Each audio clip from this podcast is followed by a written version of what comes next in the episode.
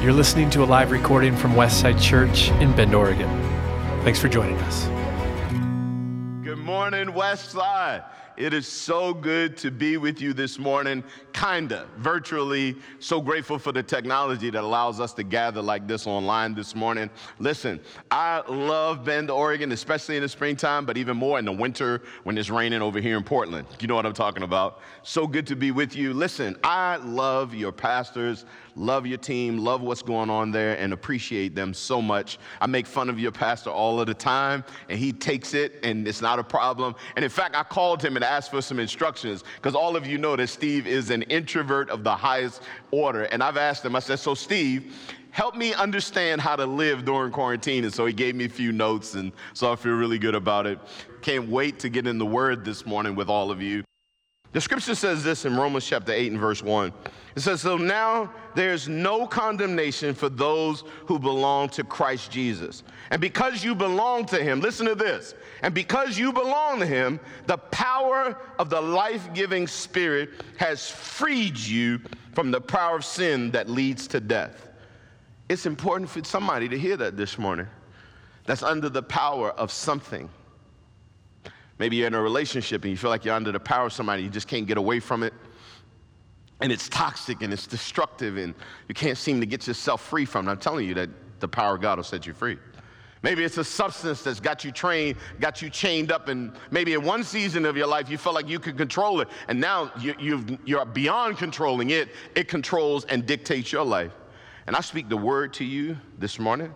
The word of God is not constrained by technology or distance. I speak the word to you this morning that you can be set free by the power of God. Hmm. Every single thing that would bind and chain us, Jesus has given us power to be free of it. And I want you all free. Amen? So we have the same power that raised Christ from the dead dwelling inside of us. You know, you know what it is? Most of the time, it's lying dormant inside of us. Most of the time, we, we don't access it. You know, it's kind of kind of like this COVID 19 weight that I picked up, and, and the camera's not helping me out this morning at all. But, but here's the funny thing I've got weights and a bike in my garage right now. They, they sitting out there. They may have a little dust on it, a little cobweb, a little something, something, but you know, it's there. But, and it can work for me. But I've got to access it. I've got to use it. I've got to appropriate it. And it's the same thing with the power of God. Have you ever asked God to empower you? Have you ever said, Holy Spirit, I'm, man, this woman I got, she kind of crazy sometimes. I love her, but she, oh, that's me. I'm sorry, my fault. That's Coco, my fault.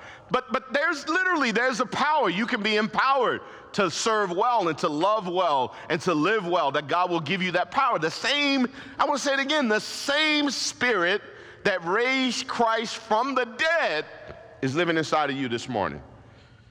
Hmm.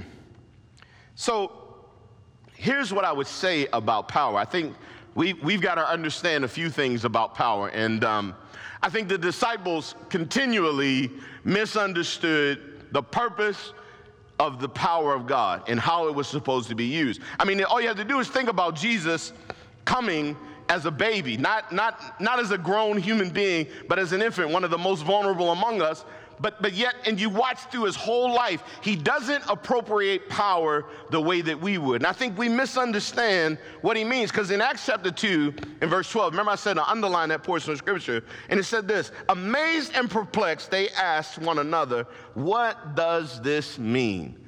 What does it mean for the church and its individual members to have power? What does it mean for you as a, as, as a member of the body of Christ to have power? And last week we were a part of a webinar. Some of the leaders in our church and some other people were part of a webinar. And um, Dr. Jennings, Dr. Willie Jennings, actually kind of flipped it in, in, in, in this phrase. And he says, we, we have power, we do have power, but it's not power over people, it is power for people. Does that make sense? That, that most of the time when we think of ourselves and people, the way we see power exercised in our world, it is power over people to dominate and to take precedence over people. Very seldom do you see somebody with power using that power to serve and uplift other people. That is what you and I are called to do with the power of God. So there's power for me first. In salvation, in my sanctification. I'm being separated from the effects of sin and uncleanness and brokenness in my life. And yet, so that's a personal part. I need that. I need the power of God for me, but also, I need the power of God. I need to understand that I'm also empowered by God so that my power, the power that God has given me, my portion and my grace, might be used in the service of other people, lifting them up, causing the light to shine on them. Listen to what Acts chapter 1 and verse 6 says about his disciples and how they misunderstood. Think about this Acts chapter 1 and verse 6 says, then they gathered around him and asked him, Lord, are you at this time going to restore the kingdom to Israel?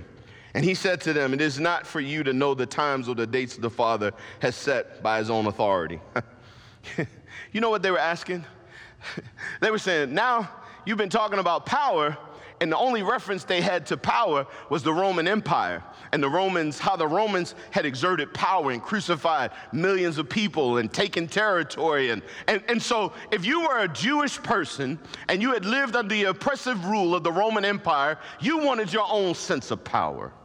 You wanted to now be domineering. This is how you can start miscarrying scriptures like, well, I'm the head and not the tail, and I'm above and not beneath. And you'll start using that to support pride and ego and vain ambition and self ambition and self interest and to promoting yourself rather than understanding that Jesus Himself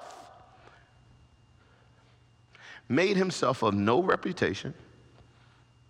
Philippians chapter 2 made Himself of no reputation, took on the form of a servant, a human being, condescending all the way down to being one of us. The Creator now is one of the created. He becomes and lays his privilege and lays aside his deity, all of the rights of deity, lays all of his rights aside. What would that look like? Stop for a minute. What would it look like if those of us in the body of Christ started preferring one another above ourselves?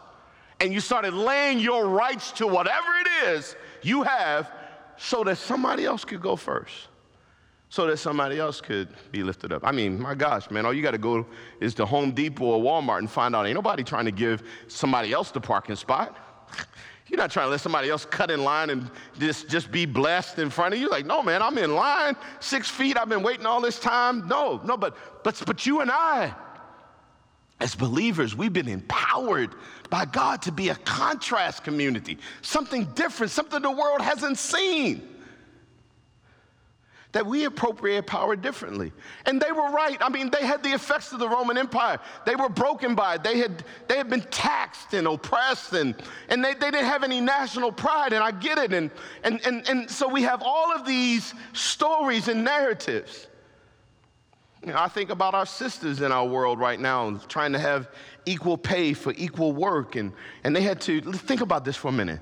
A movement had to be started to stop objectifying women as sex objects and to see them as image bearers of God and treat them with respect. We had to create a movement called the Me Too movement, which, by the way, the church was slow to get on board of, which we always are. We should always be those that use our power we already talked about you. We already dealt with you, your problems, your proclivities, your hurts, your habits being broken, and you walking in freedom. We talked about that. Now, as we see the kingdom's power being used, it is always being used to lift others up.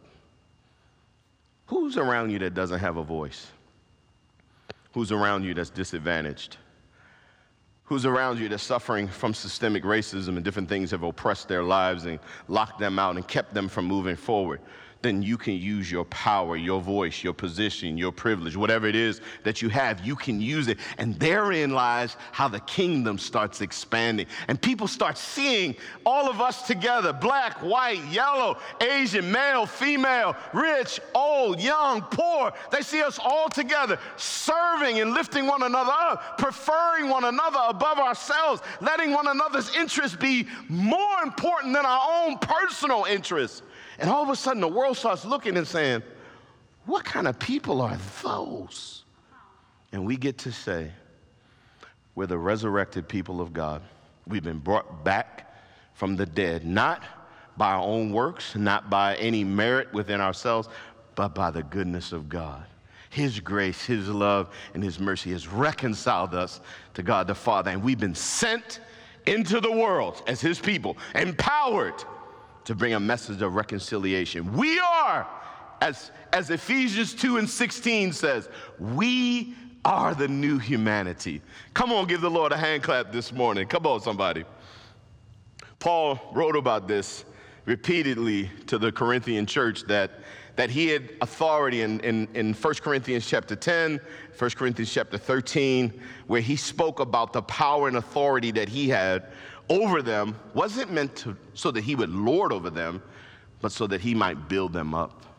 Wherever you're empowered, wherever you have strength, wherever you have ability, wherever you have might, it is not so that you can focus wholly on self interest.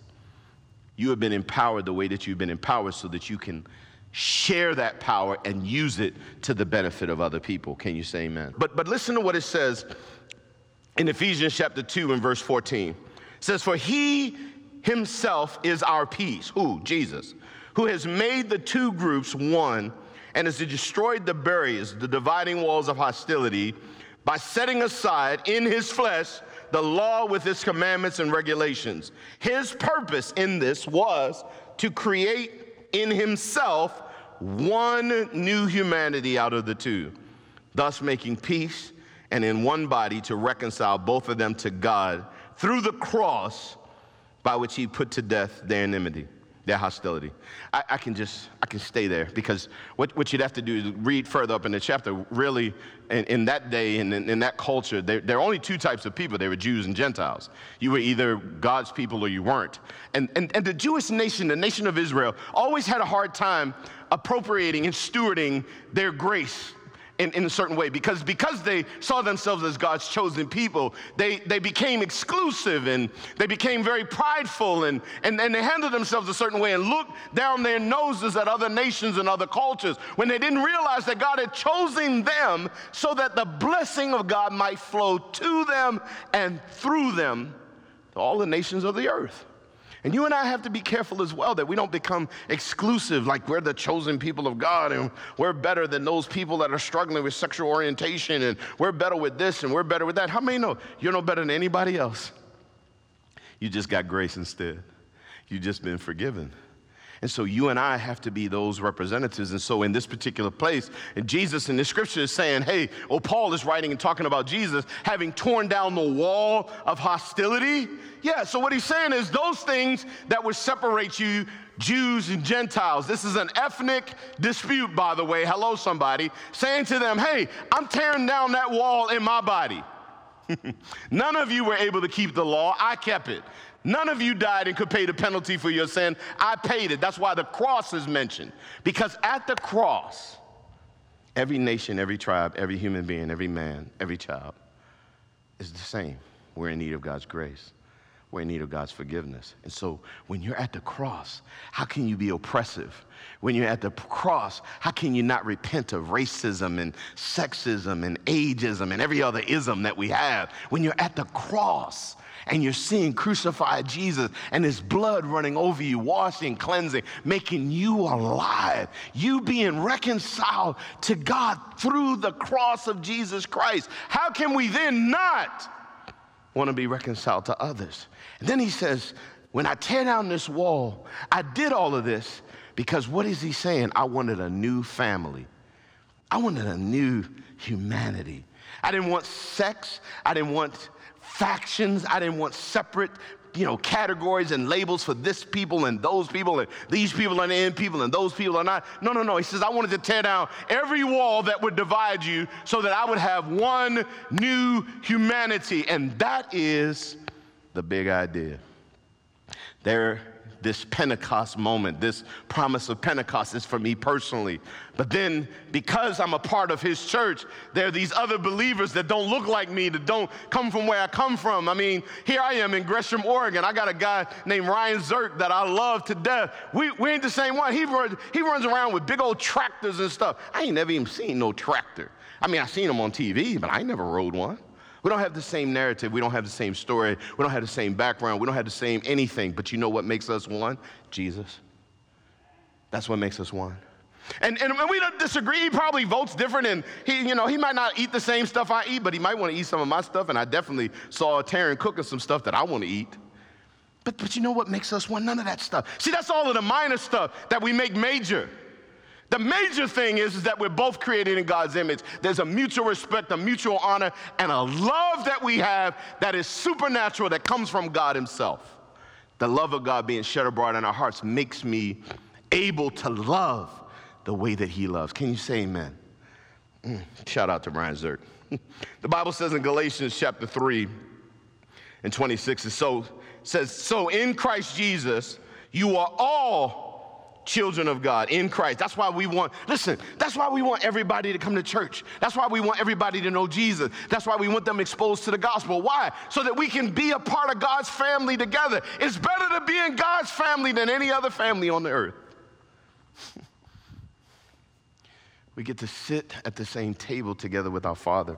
And He says, So in Christ Jesus, you are all the children of God through faith. Verse 27 For all of you who were baptized into Christ have clothed yourselves with Christ. Now, watch this. Verse 28 here comes all the labels, here comes all the distinctions, or dare I say, the walls that divide. There is neither Jew nor Gentile, neither slave nor free, nor is there male or female, for you are all one in Christ Jesus. We're one. Only God can do that. We tried to do it. Our best efforts has failed. Willpower fails us. I'm, I'm going to be moral. I'm going to do the best I can. And we can't.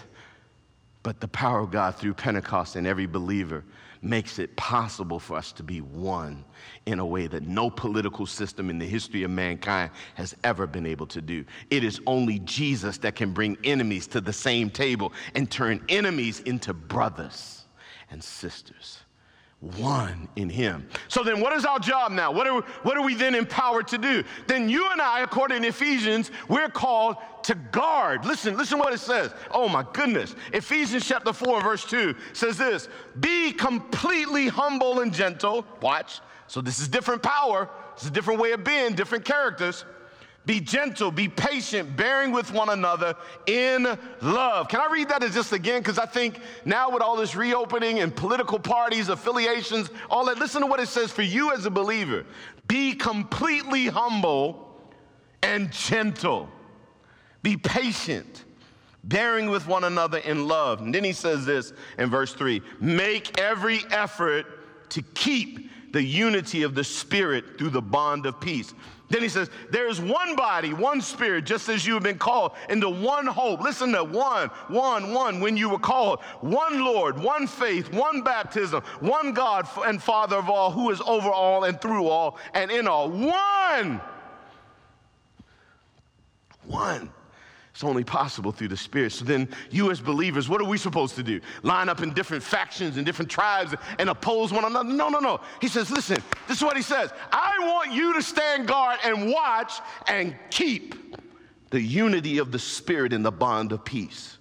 That means in our church, somebody starts saying something contrary to bring division and strife in our church, somebody brings a report against another brother, you say, Oh, no, sir, not here. Come on, let's go talk to Ryan. Let's go talk to Kelsey. Let's go talk to this one or that one. We're not going to have division, strife, and gossip. We're going to protect. That word keep, I, I, hey, I'm a soldier. That word keep is like a sentry. We're watching over our unity. Our unity, hey, our unity is precious but it's fragile too. All you got to do is get somebody in and start stirring up a little something. This is the time, this is the moment for all of us, the church of Jesus Christ, to, to listen. I know everybody wants to come to church. I do too. But it is more important that you are the church everywhere that you are. Way more important than us gathering. Whenever we gather here, there's always a spectator versus participation. People are watching me. Now, the church scattered, not gathered. People are watching you. They're watching your family go for walks. They're watching you engage in your community. The church, one, one God, one faith, one heart, one mind, and anything that would bring division, anything that would bring strife, we've got to stand watch over that. Why? We've been empowered to do that. The power of God is available to us so that we might stand guard. Did you notice on the day of Pentecost? I, I, hope you didn't miss it. That when the Spirit was outpouring on the disciples, that it was a multicultural outpouring.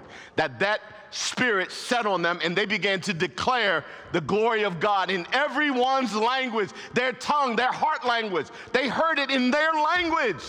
It was evidence of what God wanted to do to unite humanity. And of course, the disciples are slow. you got to read further in the book of Acts and see Peter at Cornelius' house and God wanting him to go to the Gentiles. And Peter's like, Not me, I'm a good old Jewish boy. You know what? What I've learned is that my ethnicity and my culture and my upbringing is subservient to my king and his kingdom. And I'm learning a different way every day of my life. And I have a power to live in a way among people that wouldn't ordinarily be my people. But in my family, I don't know about you, but in my family, I've got Africans, I've got Asian, I've got Hawaiians, I've got country good old boys with belt buckles, you know, the big old belt buckles and boots. I got guys that wear Jordans and slacks. I got, listen, I got all kinds of people. You know how? Pentecost. Spirit of God being outpoured made us one when we ordinarily wouldn't be. Can you say amen? Come on, how many want to walk in the power of God like that for yourself first and then let it begin to flow so that you have power for and not power over people? Come on, somebody. And then you become an agent of reconciliation. This is supernatural. Everyone is included, everyone is at the table. Pentecost gave us the potential. We're going to vote. We're going to have a new leader, or we might have the same leaders locally and federally. But Pentecost means that in spite of what is going on, we have the power to infiltrate and change the world, no matter who is in power locally. Because why? Because our God reigns. Amen? Listen, every week in our services, we never we never close the service without giving somebody an opportunity to respond to the gospel. And I just thank you for the opportunity to have come into your living room, your kitchen, want to walk with you or wherever you're reading or seeing this. Um, but, but we always want to give people an opportunity to respond. And one of the first things that we talked about is that the power of God is available to break the chain of sin in our life. That, that some of you might realize this morning that, that you've been separated from God and that you've been going and running your life the way that you saw fit. And this morning, you just happened, that somebody told you to turn on or click on or something. You're in a watch party, you didn't even know what it was. And all of a sudden, you just got swept away in this message. And, and you said, Man, I want to I wanna be a part of a family like that. You say, man, I've always wanted to belong somewhere and I never felt like I could ever belong. And I'm here to tell you that God came to seek and to save the lost like you and me. Felt like maybe we didn't fit anywhere. We couldn't sort of, sort of fit in with people. I'm here to tell you that God is here for you. And maybe you just, you know what, some of you may find yourself in a situation where, you know, you, you know the Lord, you've read scriptures, you understand his salvation, but for one reason or another, you find yourself separated from him and your life does not reflect that you have a relationship with him. You can come home today. You don't have to wait till Easter of next year or Christmas. You can come home today. Today is the day of salvation. This is the moment. And if that's you, in just a few minutes, I'm going to pray. And, and one of the things I would love for you to do is I would love for you to think for a moment right now about eternity. To say, if I was no longer here, what would happen to my soul? Would I be separated eternally from God? Jesus said that He's the way, the truth, and the life, that no one comes unto the Father except by Him. You got to go through Jesus to get to the Father and be reconciled. Jesus paid the penalty for all of our sins. And so this morning, would you pray with me? If that's you, if it's not, love you, respect you. Keep tuning in, keep leaning in. God will speak to you. Amen.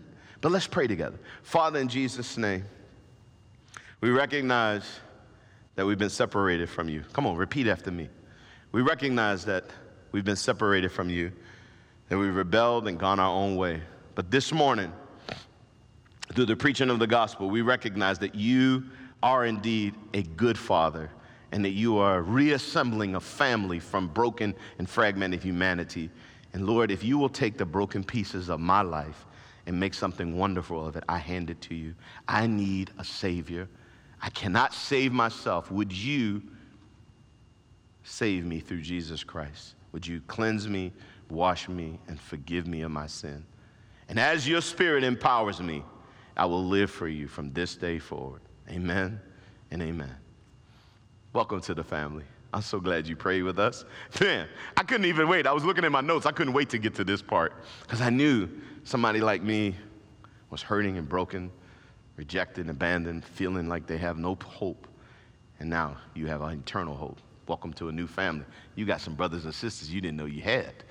Hey, Westside, I, I know that you guys have a system and a process by which um, you probably receive salvations, but whatever that is, at our church, we usually put I believe in the chat. So if you're someone online that watched this and you may be tuning in for the first time, we want to love on you. We want to come alongside of you in your new faith journey. And so give the staff and the team at Westside an opportunity to do that. So just put I believe in the chat and somebody will get in touch with you.